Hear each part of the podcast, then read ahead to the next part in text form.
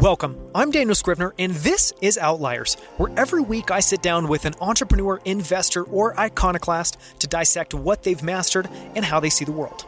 Digging deep to find the ideas, patterns, and perspectives that we can all put to use in our own lives.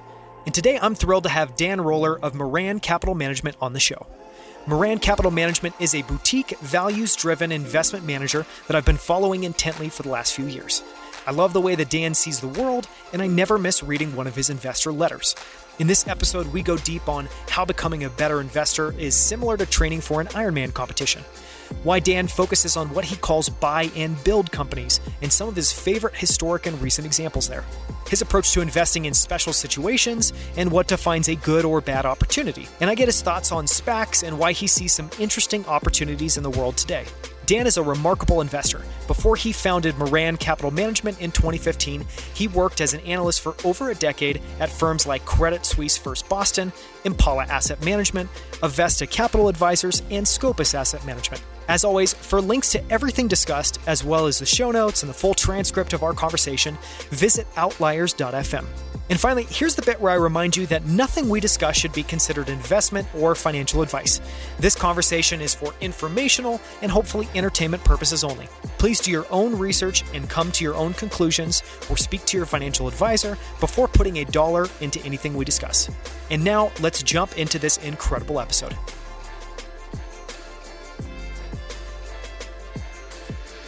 Dan, I've been looking to this conversation for a long time, so thank you so much for joining me. My pleasure. Thanks for having me. I thought maybe a cool place to start would be talking a little bit about how we met. And that was a couple years ago. I happened to be in New York for this MOI Global event called Lattice Work. I might ask you to set up what MOI Global is in a second. But, you know, I know that we've both been a part of MOI Global. It's been an incredible experience. And then after meeting, I obviously followed your investor letters and it's just been really fascinating to, to kind of follow along. But can you start just by setting up, I guess, a little bit of an introduction to MOI Global and how you've enjoyed being a part of that community?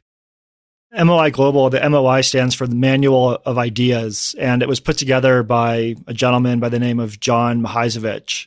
I'm probably butchering that name. It's essentially a place for value oriented investors, a community for value oriented investors to come together, share ideas, and, and interact through a series of different types of events. So there are podcasts and in person events and newsletters. So just various ways for folks to get together and so I've actually presented at, at a handful of their ideas or a handful of their idea events over the years. I've participated in others, learned a lot from the community. So it's a great community of value oriented investors. And I would recommend anyone interested to check it out. Yeah, and I think the website, I guess I could check it really quickly, but I think though, if you just Google search MOI Global, you do have to apply for a membership, but they have a lot of free stuff. So for anyone that that sounds interesting to, definitely go check it out. I thought it would be good. So we're going to spend all of today talking about your firm, Maran Capital, and how you approach investing there and the fund that you run and some of the fascinating investments that you're in. But before we get too deep into that, I thought it would be great to just, if you could just do a little bit of a sketch of your background because you have done a lot of things. You worked for a lot of different asset management firms as an analyst before founding it. So can you just talk about, I guess, your background and the kind of period leading up to founding Maran? So I'm a Denver native. I went to school at Duke University. I studied electrical engineering and computer science. And really, how I got into investing was while I was at Duke, I joined the investment club. There was a sign on one of the bulletin boards around campus that said, Make money. And it was an advertisement for the investment club. And so I turned up. You know, I had never really done any investing of substance prior to that point. I turned up at the first meeting. I was really kind of hooked right away. And so, you know, I was an eager freshman who was the only eager freshman who took the board of the investment club up on their offer that any member of the club could could attend the board meetings and just sit in the back and listen. And so I started attending the board meetings of the investment club and started to learn and listen. And eventually, the following year, I joined the board. And then I wound up running it as one of the two co presidents my junior and senior year. So it, that arc of over four years at college while I was learning how to code and studying computer science and electrical engineering, I was also really digging into investments as a hobby and, and participating in the investment club. And so that's really what launched my career was the interest gained at that, you know, kind of serendipitous encounter. And so I started gearing my life experience towards investing, doing various internships, and then moving to New York directly after college to go work in the industry. One thing I want to make sure that we touch on is you majored in electrical engineering and computer science. And in a lot of ways, that seems, you know, related to investing, or at least you're going to use some of those same kind of mental models and skills. But can you talk a little bit about was investing this thing you discovered and then you just fell in love with it? And how does that background play into how you invest today? Electrical engineering, in a way, is applied math. It's applying math to the physical world of signals and systems. But computer science is an interesting way of thinking, and especially computer programming is an interesting way of thinking, where you have this set of tools in the form of a programming language, right? You have very basic commands. And out of those very basic commands, you can build up really complex systems, right? More complex than you can imagine using, you know, classes and layering and various constructs it's a series of mental models that have been really important to me uh, in my career as an investor, but not because I use coding to help me invest, right? I'm not writing algorithmic trading programs or something like that. So I think it's more this the constructs of how do you start with these very basic tools, these basic commands, right? How do you name a variable and get it to do something? It's been a very valuable background to have despite not being directly applicable day to day in investing. There really isn't a direct connection. Investing was something that I think, like you said, I just kind of discovered. I read the value investing canon. You know, I read Buffett and Graham and Munger and Phil Fisher and every book I could get my hands on in college. And so, you know, value investing resonated with me right away. We could talk about value investing and what that means later on because I think that a lot of people have this mindset that there's either value investing or growth investing. And I don't think that's the right framework. It was one of those things where I was just immediately hooked on this idea of analyzing businesses and studying companies. And yeah, so I ran with it. Can you set up just some of the groups that you worked with, that you worked at kind of before founding Maran? And I guess anything notable, anything worth calling out, any lessons learned, anything that applied in the future? after college, like I said, I moved to New York, and my first job was at Credit Suisse First Boston in the equity research department. And I was studying the transportation sector and particularly the freight railroads. Kind of a seemingly boring industry to many, but also a critical part of the global infrastructure. Cyclical, but also elements of stability, capital intensive. So, interesting place to get my start. But really, I wanted to be on the buy side, right? I wanted to be in, in investment firms. And I had the opportunity to, because my boss left Credit Suisse to go help start a firm, I had the chance to kind of go over to the buy side after just a year. And so over the next 11 years in New York, I was, as you mentioned, at a couple of different firms on the buy side. The firm that I joined my boss at was called Impala Asset Management.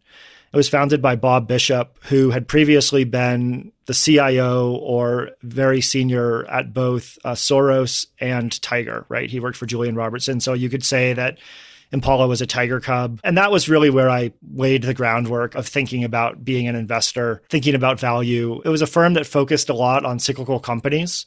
And so we thought about peak earnings, trough earnings. We thought about replacement cost, you know, the old Wilbur Ross framework of buying businesses at a third of replacement cost. We thought a lot about buying businesses when they didn't have any earnings. So the PE, if you looked at your screen, was infinity or, you know, hundreds of times because it was at a cyclical trough.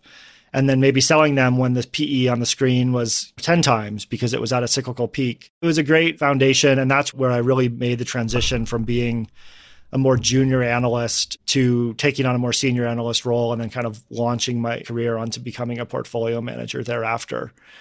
And I think that one of the things that the Tiger mindset teaches you, that framework of Tiger Global and Julian Robertson, is that when you have an investment thesis, when you think about an investment, you need a way to track whether it's working out without just looking at the stock price. And so we thought a lot about trying to come up with the right metrics to track to determine whether our thesis was on track without just looking at the stock price because the stock price could do lots of things in the short term. And so, you know, you don't necessarily want to j- determine your success or judge whether you were correct in something or not based on what the stock price does in the short term.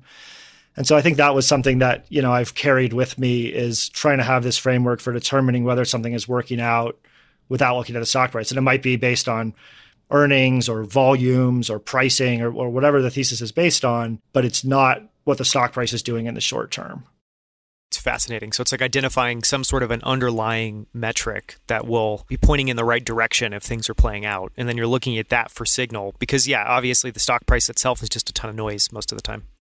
Exactly. And it may be improving a competitive advantage or strengthening a brand. So it might not even show up in earnings in the short term. Maybe a company's investing more. And so I think spending time to think about how you're going to determine whether something is working out or not is something that you know some people spend not enough time on and that was something that was really drilled into me at an early stage in my career it's fascinating is I'm going to go off on a tangent on a second, but over the weekend, you know, I was doing some research and a company that I haven't looked at in a little while is Bic in France, which makes lighters and pins. And since I last looked, the business has definitely deteriorated, you know, and their earnings are starting to decline and they have a whole deck around kind of how they're gearing up to with a series of goals around 2022. And it seems like this would be a perfect instance there because effectively it's a business with plenty going for it, but it certainly had some short term kind of headwinds. They're saying they're going to turn it around.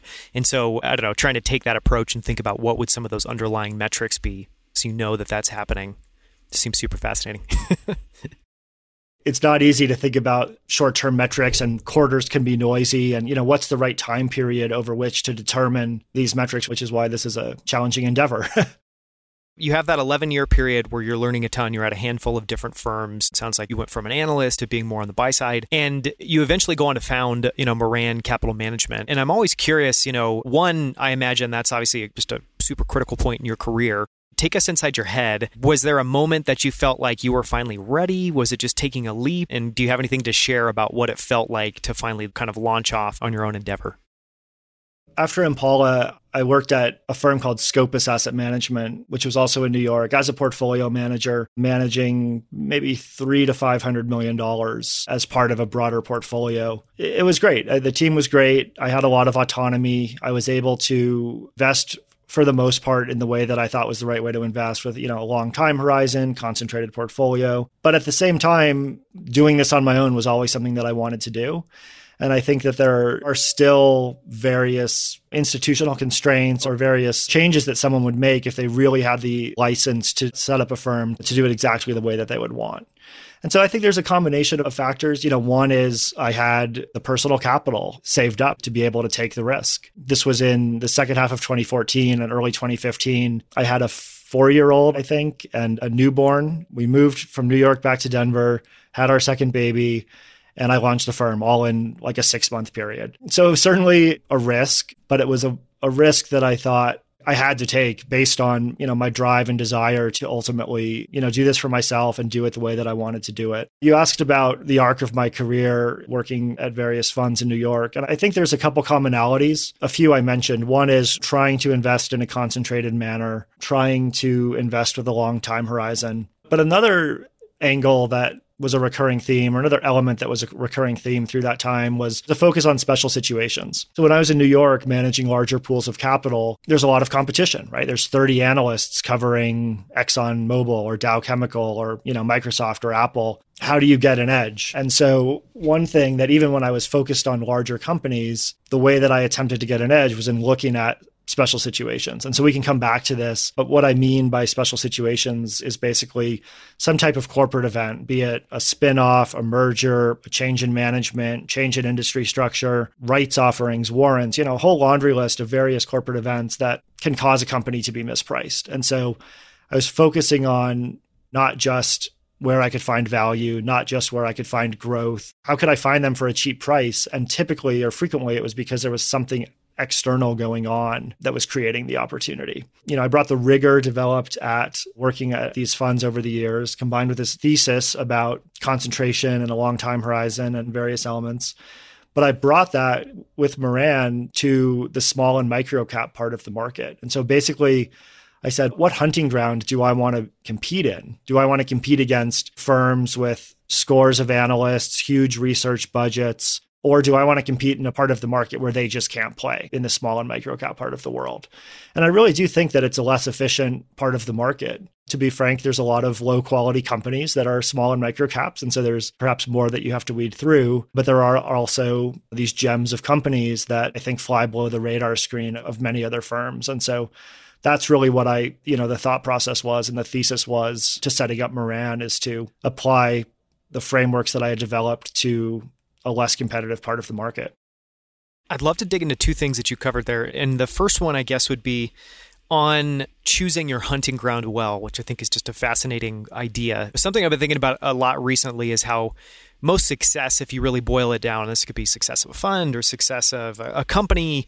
If you boil it down, you know, there are often all these kind of surface level things that are cited around why that success happens. But at the end of the day, typically, if you drill down far enough, it's a structural success. And an example of that would be you choosing to hunt in this very inefficient part of the market. I imagine that is a potential structural advantage. So, can you just talk a little bit about how that's played out and how that's worked for you so far and any lessons learned or any insights?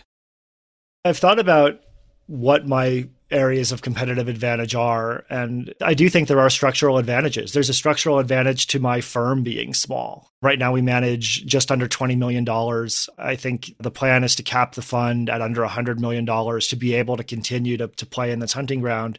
And so I think that a smaller amount of capital is a huge structural advantage versus competing against firms that are managing billions. And again, if you're managing a billion plus or tens or hundreds of billions, the universe of investment opportunities is smaller, right? You can't make a meaningful position in a $200 million company if you're managing $15 billion or something like that. And so I think a small size is a structural advantage. I think the fact that I'm a single decision maker is a structural advantage versus you know having an investment committee or teams of people that are all trying to decide whether to invest in a company or not. I think that i've set this up to where there's a single decision maker and i think that's an advantage. So i do think that choosing the hunting ground choosing the size choosing the approach another structural advantage is the alignment of my limited partners right? The alignment of my capital partners. The vast majority of our partners are in a five year lockup share class and so they understand what I'm doing. They understand that I'm investing in smaller cap companies, which admittedly may be, you know, more volatile, but with a long time horizon. And they share that time horizon. And so it gives me the license to be opportunistic, take advantage of volatility. Whereas I think some fund managers, if they have monthly liquidity, maybe their partners are asking for their capital back at exactly the wrong time, as opposed to letting them invest through the cycle. So I thought a lot about how to set things up structurally to give me the best chance of succeeding, right? To give me the best odds to outperform. And so far, I think those decisions have been important. You know, I could have raised more capital, I think, on less good terms, but it's been important to me to, you know, kind of have this partnership mentality where my partners understand what I'm doing. And it's been great. It could also be a structural advantage, I imagine, but just having that concentrated portfolio. And I, I, wanted to talk about that for a second because it's something I've been thinking about a lot recently, and I've been looking at different models of it. And I would just love to hear your take and how you think about concentration, how you think about the total number of positions you want to have in a portfolio, and how you think about weighting. And I know those are very big questions, so we can just stay higher level. But the reason I'm curious is one, it seems like concentration is it's not ubiquitous in terms of what it means. You know, for some people, it means they only hold 10 positions for others, it means that they maybe have a portfolio of 30 or 50 positions, but there's a ton of concentration in the, the top 10. So, can you talk a little bit about, I guess, your kind of thought process and perspective there and, and how you approach that at Maran? Philosophically, high level, the idea is that your third best idea or your first best idea is probably a lot better than your 50th best idea. At some point, there's diminishing returns to adding incremental securities into a portfolio. And I think we're probably all familiar with various studies that have been done that show that at some point around 20 positions, there's a real fall off in the benefits of diversification. I know I have friends that have five stock portfolios. I've heard of funds that, you know, might have one position that's 60% of the fund or something like that. So I think there's a, you know, a variety of approaches here. Typically, I would say that we have run with 10 positions that have made up 90% of the capital. Right now, our top handful of positions are probably between 8 and 12 or 8 and 13% of the capital. So I think it allows us to focus on our best ideas, but at the same time, there are benefits to diversification. And sometimes my seventh best idea actually does outperform what I think is my best idea. So the concentration isn't beneficial for the sake of concentration. It's probably better to have more positions if they're equally good. But that's a huge constraint, right? If you really had 100 positions that you thought were 100 baggers or were just, you know, like amazing risk reward, it's probably better to have all of those than just two positions.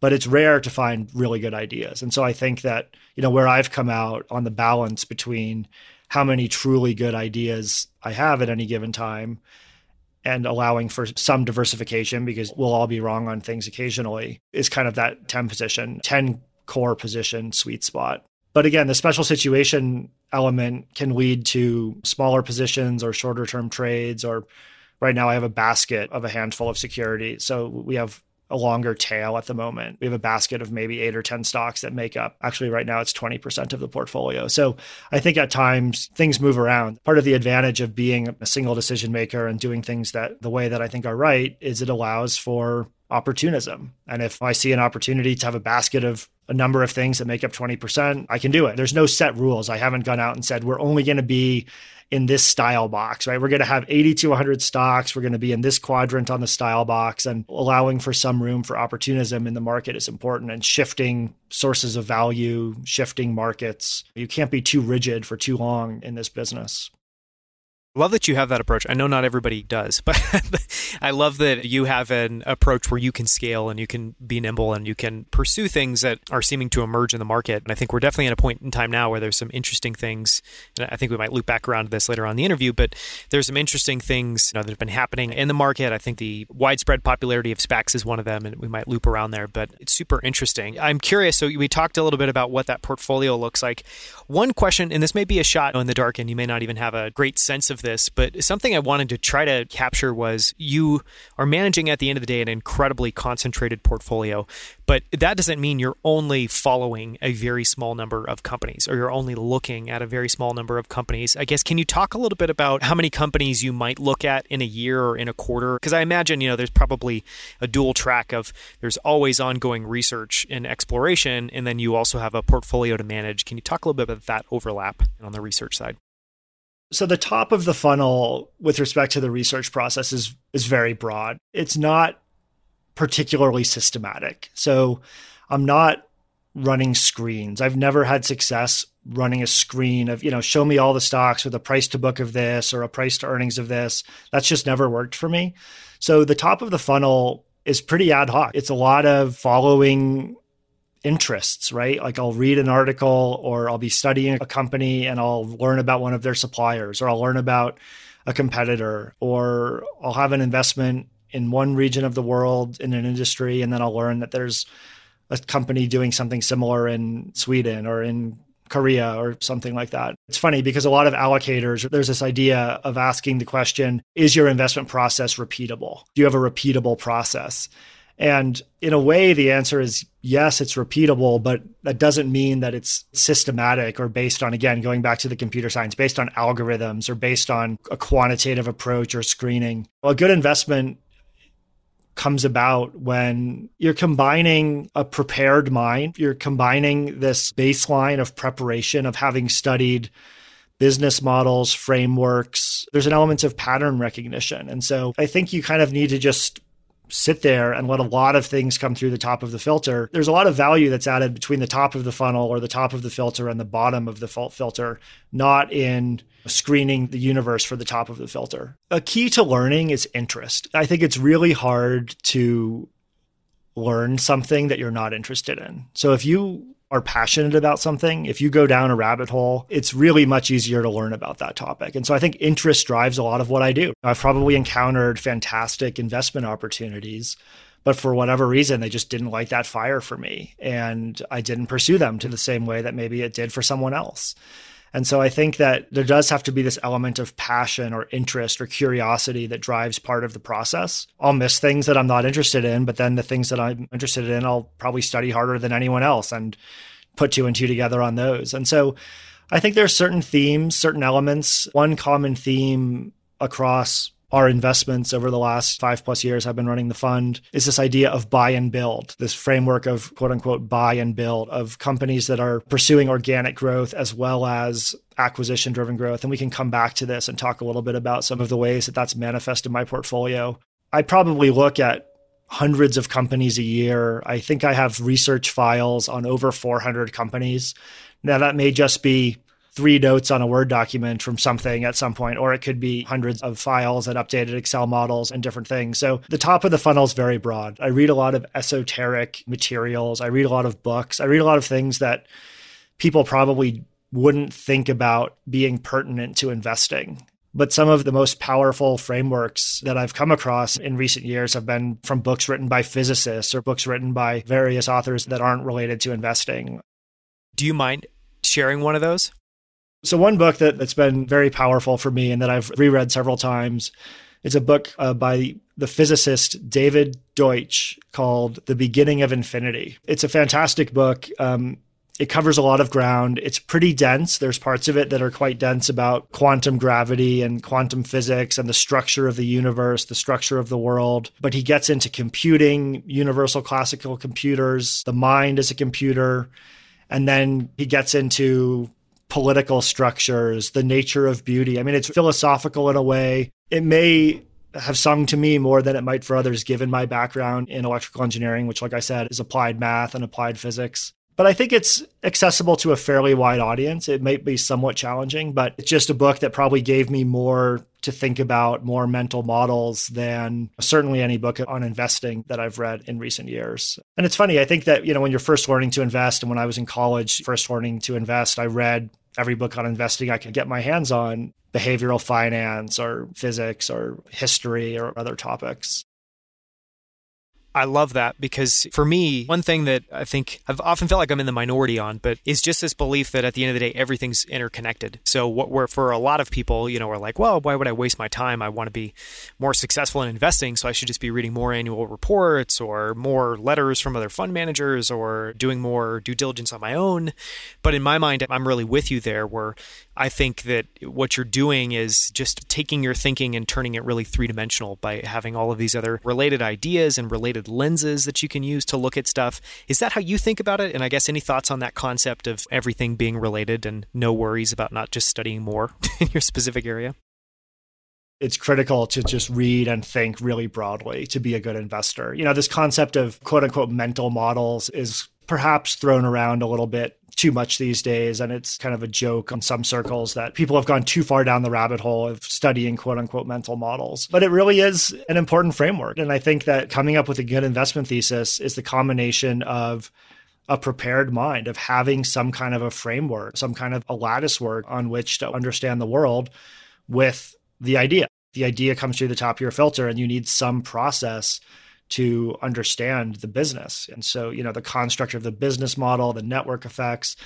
And if you haven't studied broadly, maybe it's human behavior, maybe it's psychology, maybe it's network effects or other things, I think that you're likely not going to be in a position to, to, determine whether a company will be in a position to be successful over time. So I like reading business, what I call business biographies. So a couple that come to mind. I loved uh, Biz Stone's book about Twitter. He was one of the co founders of Twitter called Things a Little Bird Told Me. I thought that was a fantastic business biography. And then I, I also really liked Creativity Inc. about Pixar. That was a great one. So physics, math, biology. I've been reading a lot of biology lately, how mitochondria work and cell biology is super fascinating. And again, there's probably no direct relationship to investing, but I think that you never know like where some synapses are going to connect in the brain and spark an idea. I'm just going to start repeating that going forward. You never know. you never know when some synapses are going to connect. I want to ask one more question and then we'll dive deeper into kind of buy and build and some of the strategies that you really focus on at Maran. One of the questions I wanted to ask was we were preparing for this and we were talking about what we might discuss. And one thing that came up was this idea of that investing is the process of building up and that there's some similarities and overlap with something like training for an Ironman. Can you flesh that out a little bit more? In college, I was a runner and I started just going for runs, like going to run around the golf course or something. And eventually wound up training for marathons. And then I guess endurance athletics has always been something I've been interested in. After lots and lots of running, I started kind of beating myself up and beating my knees up. And I decided that a triathlon would be maybe less damage to the knee joints or something. And so I took an unconventional approach of doing the following items in the following order. I signed up for an Ironman and then went out and bought a bike that weekend and went for my first ride. So I kind of jumped straight into the deep end with this idea that I would try to do an Ironman triathlon. But what I found with training, and this is similar to running and a lot of other tasks, is that the first weekend I went out and I rode for 10 miles and I rode my bike for 10 miles. And then the next weekend, I went out and I rode for 15 miles. and then 20 miles and 25 and 30. It is interesting the way that the human body is super adaptable, but this slow building up of endurance, strength, bodybuilders or strength weightlifters follow a similar approach in a linear progression. You lift 300 pounds and then the next week you try to do 302.5 pounds or 305 pounds. And so with training for the Ironman, I think the bike ride is 120 odd miles. It's funny, it's been a while. You can build up slowly and the, the body adapts. And so, again, in various pursuits in life, I think that you can kind of get this compounding effect. And I think knowledge compounds in a similar way and studying business models compounds in a similar way. So, you know, maybe the first time you study a semiconductor company, you don't even know what questions to ask. You read an annual report, you start to think about some frameworks for the industry, how many competitors there are, what are the margins like, what's the margin structure like. And then after a year of studying semiconductor companies, you, you can just be you know, in a different universe with respect to the knowledge. It's so daunting to think, oh, how am I going to ever do, you know, a 12 hour race where you swim for an hour, then you ride your bike for six hours, and then you run for four hours or something like that. And you can break it down into little components. You know, this weekend I need to go ride 40 miles, and the next weekend it's 50, and you just build up. Charlie Munger called it a Lollapalooza effect, but you can create this, you know, dramatic extreme effect by building up in small pieces. And we talked about computer programming at the beginning. Again, you take a very basic set of commands, for loops, the naming of variables, the four mathematical symbols. There really aren't that complicated set of rules that are available to computer programmers but you can just build up, build a small function and then a series of functions in a class and then a series of classes in an object and then a series of objects in a program and a series of programs relating to each other. And you can create this really dramatic, complex system out of these little building blocks. And so I think there's some commonalities with, you know, training for endurance events, building strength, and then with building knowledge and building a framework to have success at various pursuits. And so I don't want to overstretch the parallels. I don't want to try to overstate the parallels between training for endurance events and computer programming and building up of knowledge with respect to investing or other topics. But I do think there are some commonalities that are interesting to think about. I think there are a lot of commonalities. And I think one of those is something that I love that you focus on that I also find fascinating are companies that take this buy and, build approach. And maybe in a second, we'll get into a few of those examples, but it's both a small universe, but it's also not that small. It's a somewhat popular model. And so one of the things I wanted to dig into there is we talked about this kind of very classic example of Warren Kanders and, and Armor Holding. Would you mind sharing for people maybe just the foundation? What do you think is really interesting and compelling about buy and and build companies, and then maybe to set up an example of one if you can flesh out that Armor Holding example. The term may have originated with a company called Watsco, which was a, or still is, an HVAC supply company. And so they talked about this concept of buy and build, of buying additional HVAC companies in different regions, as well as, as organic growth. And I think you could apply the framework to lots of different companies, and some companies might like the term better than others. But it's funny, you know, people ask, who are your role models as investors? Who are the people that influenced your approach? And I think there's some famous investors that people might point to. But one of my real mentors in the business was this gentleman named Warren Kanders, as you mentioned. And he took a, a little micro cap business called Armor Holdings. In fact, at the time, it was called American Body Armor. It was a company that made bulletproof vests, holsters, you know, accessories for the law enforcement industry. And I think when he came onto the scene, he bought a, a large block of the company, you know, 20, 30%. It was tiny. I think it had a $5 million book value, sub $10 million of revenues. I think it was like 78 cents a share or something like that. 75 cents a share, I think was his purchase price on the block trade that brought him into the company. And over the course of 12 years, he turned it into well over a hundred bagger and wound up selling the business for $88. So it was a hundred bagger in 12 years. You know, I think it's a 45, 50% CAGR, And it's $88 a share. So from 75 to 88. 75 cents to $88 over 100x. And the strategy was this buy and build. So you have this small business, eight, $10 million of sales, not making a lot of money. And you think about both organic growth as well as value creating M&A. You know, this was an extreme example. I think you probably we probably shouldn't all base our worldview on the possibility of recreating this. Right next door to the concept of buy and build is the concept of a levered roll up. The world is littered with levered roll ups that got too levered and failed. And so I think there's kind of a fine distinction there between the categories for success and the extent to which a company is using leverage is a critical component here. And it's an unheralded industry. Law enforcement accessories, they started doing up armored limousines for dictators in various countries or politicians in Brazil or different things. So, you know, they had this amazing result without, you know, it wasn't a dot com startup. It wasn't Google or Apple. And obviously, there's been fantastic returns in parts of the technology sector, but there's also been fantastic returns in Monster beverage and Monster energy drinks and various other parts of the market that people don't associate with that level of success. It's a great exercise. If you look at, you know, the top 30 returning stocks of the last 20 or 30 years, it's not just these tech darlings, right? It's not the top five handful of tech names that would come to the top of your lips.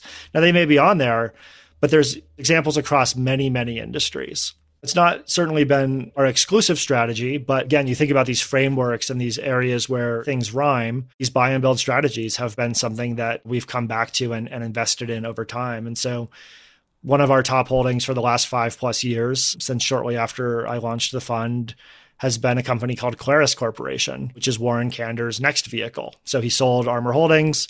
He has now been building in the public markets this vehicle called Clarus Corp with a similar framework, right? Organic growth, building brands organically, and then smart bolt on acquisitions.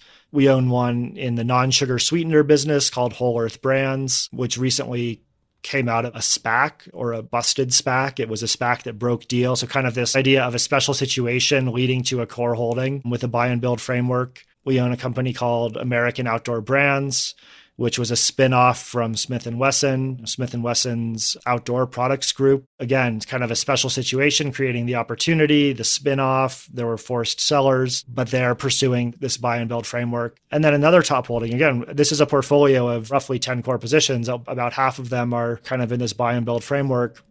But another long time holding is a company called Turning Point Brands, which is in the other tobacco products and tobacco related products business. It came onto my radar screen initially as a broken IPO. It came public and it broke deal price. You get these forced sellers, people that played the deal, quote unquote, and it didn't work. And so they're just moving on, just selling out. And so, again, kind of a special situation, creating the opportunity, but with this buy and build mindset. So, it's definitely been a recurring theme. There's other themes that we focused on. Yeah, but buy and build, I think, has been a very interesting part of our hunting ground and something that I now have, again, a number of mental models around that I think helps me evaluate those companies.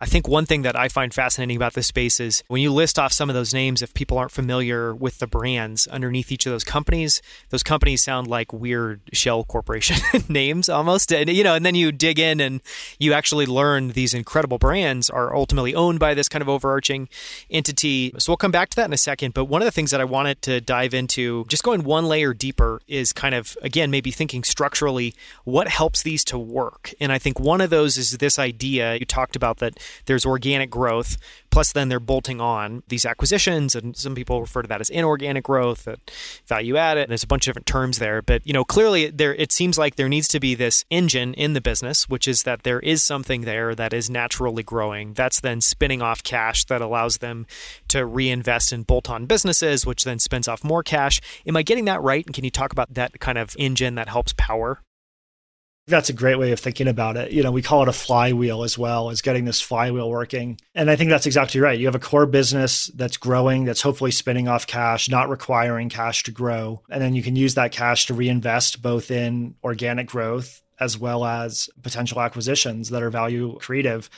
And there's another component here which can come into play, which is that when a company in this mold is working well, um, it may have an equity cost of capital that is favorable to acquisition. So, in other words, if a company is trading in the market for 12 times EBITDA because people perceive it as a good business that's run by a good capital allocator that's growing, they may be able to buy smaller peers for four times EBITDA. If you have that type of disconnect between one company's cost of capital and then the cost of deals available to them, that can create a pretty powerful flywheel. So again, going back to Watsco, HVAC, servicing and installation, et cetera, you can go buy small HVAC companies for very low multiples. But if you're trading in the public markets with a real equity currency, you can use that currency at times.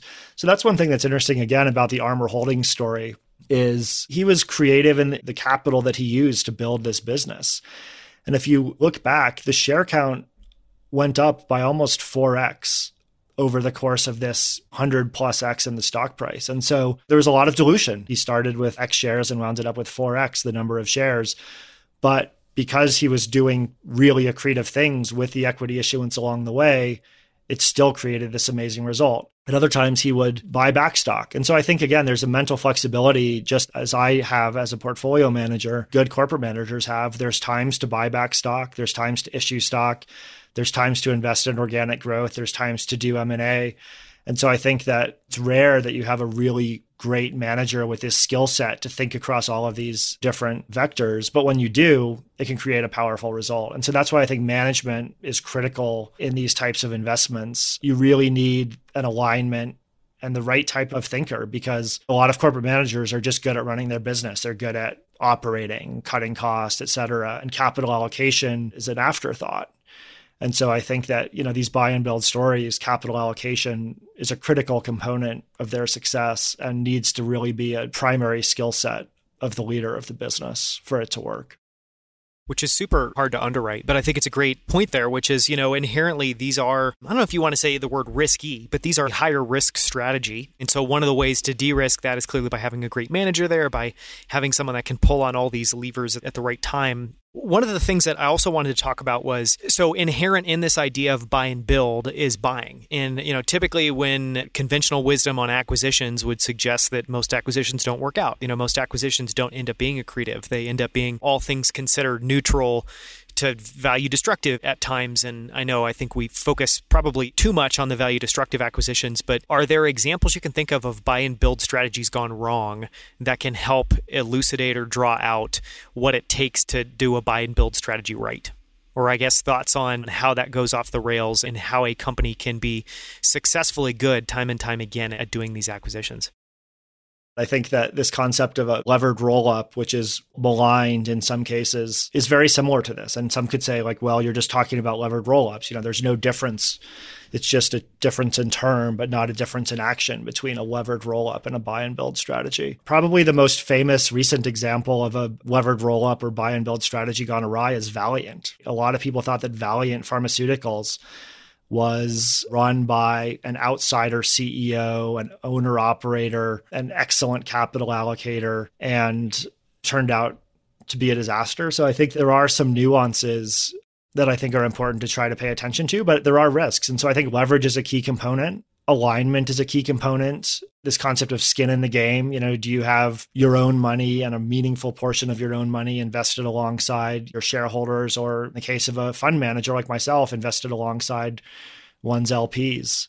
If I had to point to the number one area where these things go wrong, it's with the use of leverage. So Clarus, for example, the current Warren Kanders vehicle has very little debt. It's done this strategy by using cash flow to make acquisitions rather than take on a lot of debt. I think the debt is probably a half a turn or something on this year's numbers. Whereas you see cyclical companies pursuing this strategy, like there's been a number in trucking, I think, like trucking companies are buying smaller truck businesses and you get levered four or five times and then you get a downturn and your EBITDA gets cut in half. So then you're levered eight times and the whole thing falls apart. And so, again, Turning Point Brands is another example. It's a very stable core business. Some of their businesses date back 150 years. So you have this very, very stable core business that can support some leverage. And there is a little bit of leverage there, but they haven't gone to the extremes that you see in some of these things that blow up. So I'd say the number one way that you can get in trouble with this kind of strategy is through excess leverage. And that Clarus example's fascinating because they employ such little leverage because getting leverage, especially if you, you know, or I think the bar has fallen so low, I was going to say as long as you're profitable, but I don't even know if that's the case anymore. But leverage is so easy now. So I'm guessing some of that is potentially lessons learned. Some of that's just, I don't know, wanting to pursue a little bit of a less risky strategy. But there's something pretty remarkable there about the fact that they are acquiring and growing, but they're using such little leverage. It seems like a lot of discipline. I think discipline is actually the right word. It's a critical component here, is having the discipline to know a good deal from a bad deal. And not a lot of managers can pull this off. I mean, again, I think you're right. The statistics are very clear that the majority of corporate M&A is not value creating. It's neutral to destructive. And so I think that, you know, in the world of companies that are doing acquisitions, I think that you're right. As an investor, you have to be careful to choose the right ones. And it can be very powerful when it works and with the right managers. And so I view myself as investing alongside some of these managers and comes back to something we talked about earlier is, you know, what are the signposts for success and an investment that you need to lay out a priori as an investor? And one of those is doing good deals, you know. So I think if you're invested in one of these companies and they do a deal that doesn't make sense, that needs to be a pretty immediate red flag that this is not what I thought it was.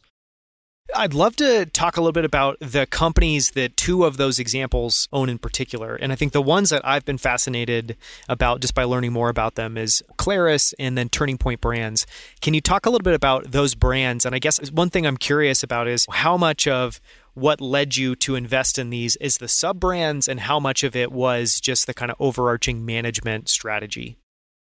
With respect to Clarus, it was really me following Warren Kanders into his next public venture. It actually came about through a special situation as well. So in 2015, the primary brand in Clarus is Black Diamond Equipment. So this is a company that makes climbing harnesses and ice axes, climbing shoes, apparel, carabiners, backpacking backpacks, things that are used in our neck of the wood here in the Denver Boulder corridor. So that does resonate with me, right? Like I grew up doing all of these sports. I still climb. My six and 10 year old daughters are on the climbing team here. So the brand resonates with me, but really it was the manager that drew me to this. But the way that the opportunity to invest came about was that he put the business up for sale in 2015. It owned a couple of other brands at the time as well. It owned Gregory Backpack and POC, POC helmets. And rather than sell the whole business, he wound up only selling two out of the three pieces. So I think a lot of arbitrageurs had come into the stock. You know, the stock was around $10 a share and they were hoping he would sell it for 12 you know they were hoping for this little 20% pop. And instead when he said you know what? We're going to sell two. We're going to take this cash. We're going to reinvest. Focus on the core Black Diamond business like i said a lot of the arbitrageurs just sold out price agnostic. They were forced sellers in a way when their thesis changed from being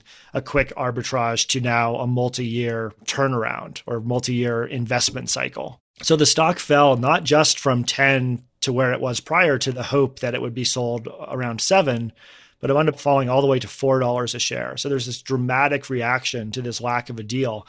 But it was still the same core business. And, you know, Black Diamond has been around for 50 plus years. It was founded by Yvon Chouinard, who founded Patagonia. This was the original Chouinard mountain equipment, the hard goods business. So you have this legacy business, great brand reputation, 50 year brand that because of this corporate event, was trading at a very cheap price and at the same time it had a fantastic capital allocator at the helm. And so the stars really aligned there on this one. So I guess I would contrast that a little bit with Turning Point Brands with respect to how I came across it. And this was one where the brands helped me underwrite it more so than the management at first. But as I said, I, the opportunity to invest in this at what I thought was a favorable price came about because it was a broken IPO as well. And so the core brands and Turning Point Brands are Zigzag, which makes um, rolling papers, right? So roll your own cigarettes or roll your own cannabis products as well as chewing tobacco and moist snuff and various oral tobacco products. And they have a number of brands that date back, as I said, 100 plus years.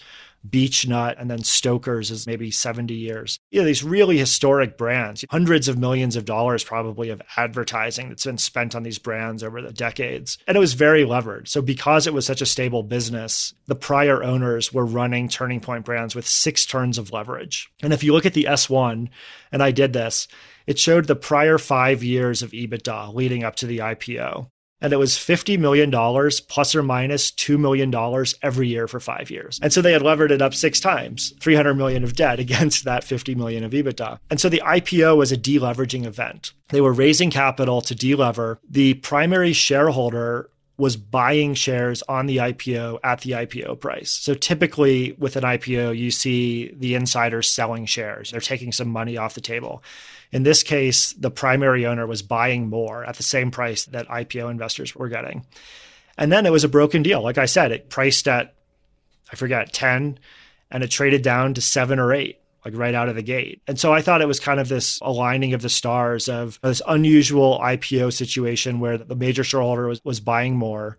There was a delevering event, which was going to allow the company to reinvest in its brands and pursue this buy and build strategy from a much less levered point of view. And then you have this broken deal, which creates a great price. And so that's one where all of those factors were the primary factors. And then over the last several years, I've been, been able to get more comfortable with management and their capital allocation prowess as they've done great deals. This is a perfect example. There's a lot of different elements that we could talk about with Turning Point. But if you're a small, you know, quote unquote mom and pop tobacco producer with a subscale brand, you're competing against Philip Morris, Altria, you're competing against these majors. And there are increasing regulatory burdens, right? That the FDA is making it more difficult for small brands to exist.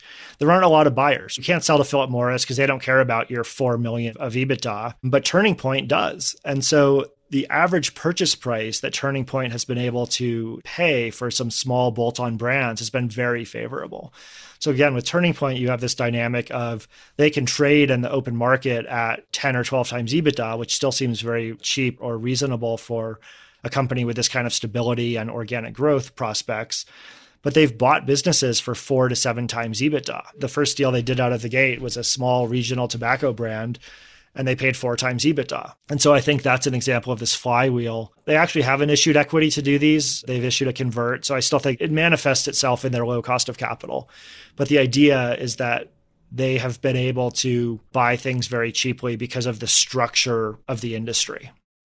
I love both of those examples. And one of the things I love there, and you touched on it earlier, and I thought it would be great to come back around to it, is just this concept of kind of value versus growth and how rather than versus, you can have value and growth. And I think in both of those, what I love is there's clearly a value element where something was broken, there was some sort of a mispricing element to both of those companies, both of those securities.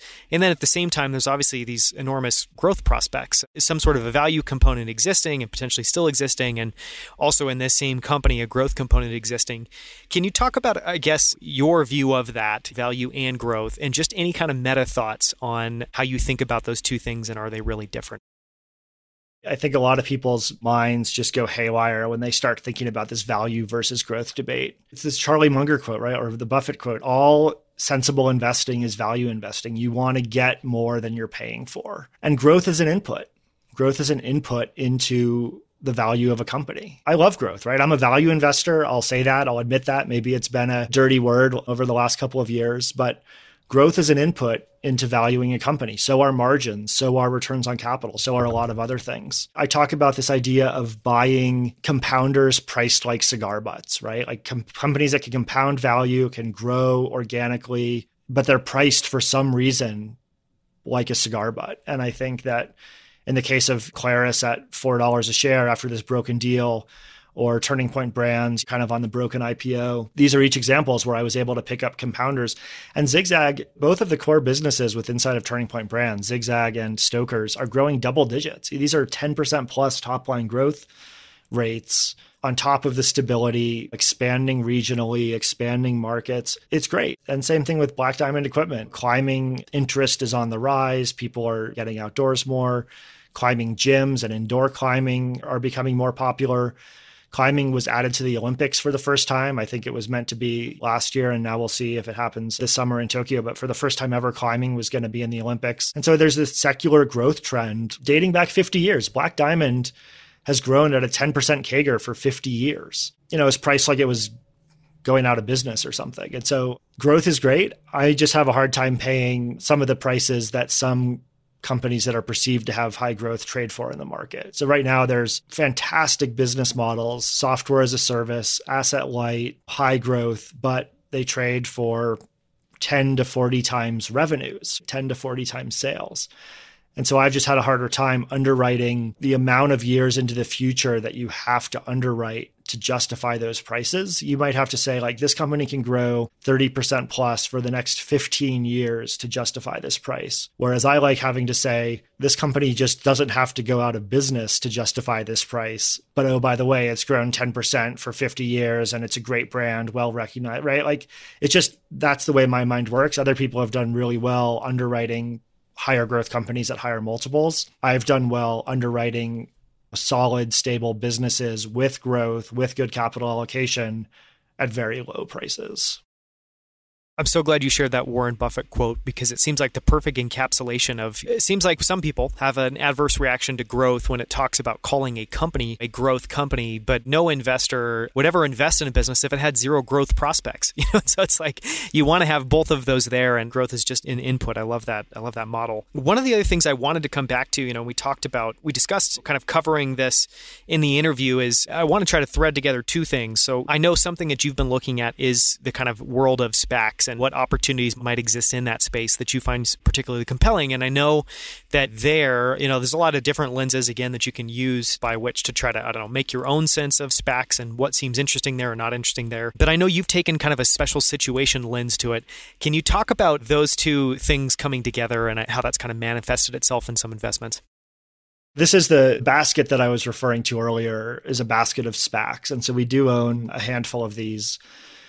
And I think I'll assume that your listeners know the basic dynamics of a SPAC. They've become much more popular lately. For the prior 15 years, you know, leading up to maybe 2019 or 2020, they were really viewed as a backwater. There were lower quality management teams, lower quality sponsors, lower quality deals, lower quality underwriters. You know, the large investment banks weren't involved in these. Just over the last 12 months, they've surged in popularity. I think at last check, there are over 300 SPACs with over $100 billion of equity capital searching for mergers, right? Searching for acquisitions. And that probably means that with pipe financing and, you know, potentially leverage or additional capital or rolled over equity, that maybe there's 400 billion of enterprise value that could be brought public through SPACs in a short period of time. As with anything where there are that many deals in that short of a period of time, I think there's room for inefficiency. And so again, just kind of thinking about hunting grounds, I think that there's a lot of SPACs that are going to destroy capital and not work out well. But there are also an interesting asymmetrical opportunity to partner with high quality management teams. And so, one of the critical elements of a SPAC is that investors have the right to redeem their investment for $10 a share up until the merger is consummated. So, I invest $10 in a SPAC unit at issuance. Worst case, I can always redeem for $10. So it's a very unique security. And this is kind of where my background in evaluating warrants and rights and all of these esoteric corporate transactions comes into play. The SPAC unit is a unique security, and the SPAC common stock prior to a merger is a unique security. And then it has this downside put where an investor can choose to redeem for their $10. And so there's an asymmetry here, right? So I invest 10, I can get 10 back there may be a lot of upside if a good deal is done. And so I think that I'm thinking about it halfway with the hat of partnering with potential buy and build strategies, right? These management teams are entrepreneurs. If you go raise a SPAC, you have an idea about consummating a merger, potentially multiple mergers using that capital and embarking on a buy and build strategy an entrepreneurial journey. But at the same time, the structure of the securities gives us a pretty interesting inherent downside protection. So I think there's a very asymmetrical opportunity with these securities. And that's why I think it's a very interesting hunting ground. So one thing we've talked about in this interview is just the concept of kind of skin in the game. And you know, and I know from following your letters that a lot of your holdings you've held for a long time. One thing I just wanted to I guess see your kind of perspective on your point of view on is how you think about holding periods. And I know earlier in the interview we talked about this notion of when you're making an investment, you know, you've got a thesis and that thesis is you're looking for data points that don't just exist in the kind of share price. So I would guess you probably have some pretty nuanced thoughts there. Anything you can share around how you think about holding period, thoughts on when to sell or tracking theses on kind of your investments? There's this concept of thesis drift, which is generally thought of as a negative. Oh, you're exhibiting thesis drift. You invested in this company under the guise of one thesis, and now you're starting to believe in this other thesis. It's thought of widely as a negative when you experience thesis drift. But I think it's actually it's critical that you constantly update your thesis. And, you know, a great example is that when we first invested in Clarus, I try to underwrite for a three year double, right? A stock that can double in three years. So if I invest in a security at $5 a share, all things equal, maybe I think it can be $10 over the next couple of years. But if a couple of years go by, I need to re-underwrite the thesis as I go. And maybe, you know, now I think it's worth 20 and it stocks at 10 and it's, it's still a three year double. And so I think that if you go in with a target price that's too firmly fixed, I'm buying this company for 40 and I'm, it's worth 80. You know, maybe it gets to 75 and you sell it. But really, what you need to do, I think, is constantly update your thesis as you go, which can allow for, you know, longer holding periods because things do change. And at the same time, I go into investments with a multi year horizon, but my thesis might be disproven fairly quickly. Let's say I get a special situation where there's a spin off and a company comes out and it seems cheap and they have a lot of cash on the balance sheet and I'm betting on management to do some smart things. If they do some dumb things, I might pretty quickly say, you know what, I was wrong about this and move on a priori, I would love for a longer holding period. It's tax efficient. You get to know companies well. You get to know managements well. There's a trap of getting to know companies too well. So you have to kind of keep yourself honest and maintain the appropriate amount of intellectual rigor. But it really is important to constantly update your thesis as you go. And, you know, companies can start new divisions, they can start new businesses. Like this concept of thesis drift being a bad thing makes no sense to me. And so this is related. You mentioned the skin in the game concept. I'll just circle back to that as well. What I mean by skin in the game is a large personal investment in the same thing that you're selling to someone else, right? So I love it when my management teams own a lot of stock personally. That's the best form of alignment. And I think that it's important for a fund manager to have a large investment in the fund that they're managing. And so that's how I we have it set up and I have it set up is that you know the vast majority of my net worth and all of my investment capital is invested in my fund that I manage alongside that of my clients. And so when I come across a company where the CEO chairman owns 25% of the business, I love that alignment because I think that, you know, it's likely that he or she will make decisions that are more friendly towards shareholders given that alignment. Corporate governance is a rabbit hole. There's a lot of nuance. You know, sometimes large ownership positions can cause companies to be to have entrenched management or other things. But in general, I think that skin in the game is an important element. And I do look for alignment between the management teams that run our companies and our investments. And I love that example you gave earlier around, I think it was Turning Point Brands going public and rather than actually selling shares, you know, being net buyers. And that's something I always enjoy seeing as well, too, is, you know, not only being compensated primarily through equity ownership and having a lot of equity ownership, but also seeing uh, managers that are opportunistic and, you know, kind of being able to see when they think the market is devaluing the business, because I think that always sends some interesting signals as well, too in terms of both their personal investments as well as through buybacks. And so I just think that you see additional alignment. You also see potentially smart capital allocation decisions. So we've gone all over the place with this interview and it's been fascinating. So I want to come back to just a couple closing questions. And I think one, and I don't typically ask this, but just because of how much we've discussed, I thought it might be interesting. Is there anything that we haven't talked about that you think this interview wouldn't be complete without chatting about? And that could be anything from current market conditions to something that you think is interesting that's or notable in the news. I guess anything that is on your radar that you think other people might not be paying attention to. I typically don't spend a lot of time thinking about macroeconomics. You know, I think people are worried about inflation and growth and GDP and different things. And so I typically don't spend a lot of time. I really spend a lot more time focused on the bottom up of analyzing companies. And there's times, you know, during the pandemic, obviously, that was really a time to focus on something from the top down and a major change in the world. But but I've never made any money thinking about, you know, kind of macro and macro trends. And so I think that focusing on micro trends and the bottom up is much more important. And so again, I'll read a broad variety of esoteric things, but following exchange exchange rates or inflation fears or commodity prices are generally not something that I spend too much time on that tracks pretty well. I don't know many people, successful fund managers, that spend too much time there because it seems like it's really easy to have an opinion. Things are constantly changing. You know, we're often discussing stuff that's not actually even real or materialized. It's stuff that could happen or might happen. So I think that makes a ton of sense. One question I wanted to ask too, just going all the way back, uh, thinking back to that question of how investing is a lot like training for an endurance, something like an Ironman, and how you just, if you're interested in it, you just need to get started.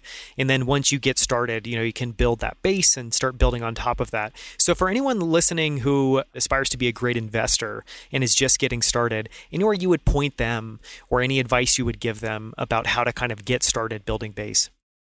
I do think that there are a number of excellent books on investing that probably would form the core of, you know, a lifetime of study. Mohnish Pabrai, he wrote a book called The Dhandho Investor. I think that's kind of a very good introduction to, you know, investing. He keeps it really simple. But again, Buffett, Munger, Peter Lynch, there's a lot of investment books that I think kind of form the core of a study but the other two pieces of, of, advice that I would have are to start managing real money is different than managing paper money or just watching tickers on a screen. I think that it's critical to remember that investment in a stock is ownership of a piece of a business. So that's kind of a very foundational part of the framework. These are not just little lines that squiggle around on a screen. And I think that, you know, there's broad parts of the market right now that are dominated by traders who view stocks as prices that wiggle around on a screen. It's the greater fool theory. And I just think it's going to go higher and I'll sell it to someone else rather than fundamental. What is this business worth? I own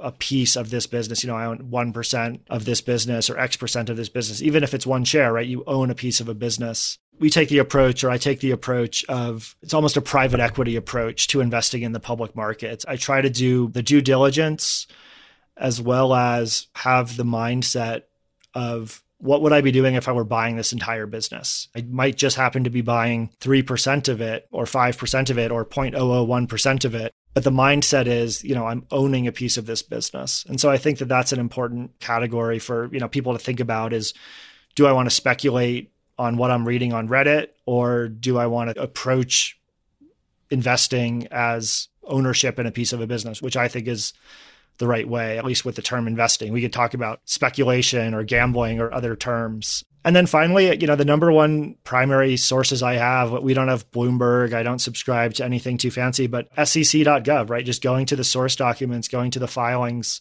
is a great way to continue to learn about companies, right? When someone's going public, they file an S1. There's an annual update every year. So I think going to the source probably as early as possible in an investing journey is an important thing to start doing not just news stories that are God knows how many times removed from the actual source documentation, which doesn't have, you know, typically doesn't have any spin, and just has the data for you to analyze. And again, some of these special situations, you know, you'll see in a footnote that a company is due to receive this cash, or there's a lot of the special situations come about because I read the footnotes and the market didn't, right? I mean, it sounds kind of cheesy. You know, a great example is last summer, IAC Interactive Corp was spinning off Match.com. So IAC was a $25 billion market cap, very well known. Barry Diller, Chelsea Clinton's on the board. They own 80% of Match.com. They own Vimeo. They own this well known portfolio. People follow IAC the same way they follow Berkshire Hathaway. And so they announced that they're spinning off Match.com. And it was really complicated you know, there's large hedge funds in New York with teams of lawyers and analysts. And I still think the market got it really wrong. And it was an area where just doing the work and having the spreadsheet and just following it really closely created some inefficiencies. It does happen in large, well followed stocks, just as it happens in really esoteric, illiquid microcaps. I love that example. And you listed off a ton of great references. And I think the thing that I love that you brought up, and I'm really glad you brought it up, is starting off with that investing is investing in a company. And I think if you approach it that way, that naturally creates all sorts of wonderful alignment where you care about the business, you care about what makes a business successful or not successful, you care about the management team, you care about the decisions they're making. And I agree with you. I think that is the basis of very high quality investing and when you're approaching it with the kind of right analytical rigor. So I love that you shared it that way. I'd love to ask you the closing question we ask all guests, which is to share a person or experience that's had a profound impact on you and to someone or something that shaped who you are today that you carry with you and appreciate. With respect to investing, I think, you know, the mentor that I mentioned, Warren Kanders, and what he has built and the way that he has approached, you know, value creation has had probably one of the biggest effects on me. It's funny when I, when I started my firm 5 years ago, I seeded it, you know, just with personal capital. I didn't have any large seed investment. It was really a risk and when I was, you know, running the concept by people, I said, "Oh, I'm thinking about starting my own thing. What do you think?" You know, there were people that were very encouraging, but the number of people that actually invested with me at the beginning was small and it wasn't necessarily the list of people that I would have imagined. So I'm really grateful to my partners. Like I said, I think I have great partners in this business who share a long term approach. They understand what I'm doing. And so, look, I'm still a one man shop, it's a small firm. All of my investors have trusted me in doing something different and looking different. It's not logging on to Fidelity or going to a big mutual fund company. It's a little bit different. And so it's been fantastic to have these partners. They deserve a thank you. For anyone listening that wants to learn more about you or potentially talk about becoming one of those partners, where can they go to follow you and find out more about Maran Capital? We have a website, which is marancapital.com. A number of our shareholder letters or my letters to my partners are there, as well as some additional materials. The way that someone becomes a partner is a little bit more challenging than just going to your E Trade account and creating an account, but anyone can just send me an email. That's one thing that's great about my structure and I think sometimes imposing some constraints, right? I talked about the constraint of limiting the amount of assets that I intend to manage because it allows me to stay in an attractive hunting ground. The structure of the fund is limited to 99 limited partners. It's a, you know, some kind of an SEC regulation. And so I have a, a, relationship with my partners, which is great. You can actually email me, you can actually call me, and we'll have a conversation. And so some partners I speak with more frequently than others. It's a great dynamic that I think is very different than, you know, the majority of the money management industry. And for anyone listening that's enjoyed this conversation, I highly recommend you go to Maran Capital website and download and look at some of their shareholder letters. I always find your letters super thoughtful, really interesting, and you also just look at very unique, differentiated parts of the market. So thank you so much for coming on. Thank you for your time. Thank you for sharing so much with us, Dan. Yeah, it's been a real pleasure. Thank you for having me, and I look forward to staying in touch. Until next time, thank you so much for tuning in. For show notes, including links to everything mentioned in this episode, visit danielscrivner.com. There, you can also sign up for my weekly newsletter, where each week I send out a single email with all of the best quotes, themes, and ideas from the latest episode. To sign up for that, visit danielscrivner.com/email. Just one more thing before you take off. If you enjoyed this episode, please leave a quick review in iTunes or Apple Podcasts. Great reviews help us land great guests. So if you've enjoyed this episode, take 30 seconds to leave a short review. We would so appreciate it. Thank you so much.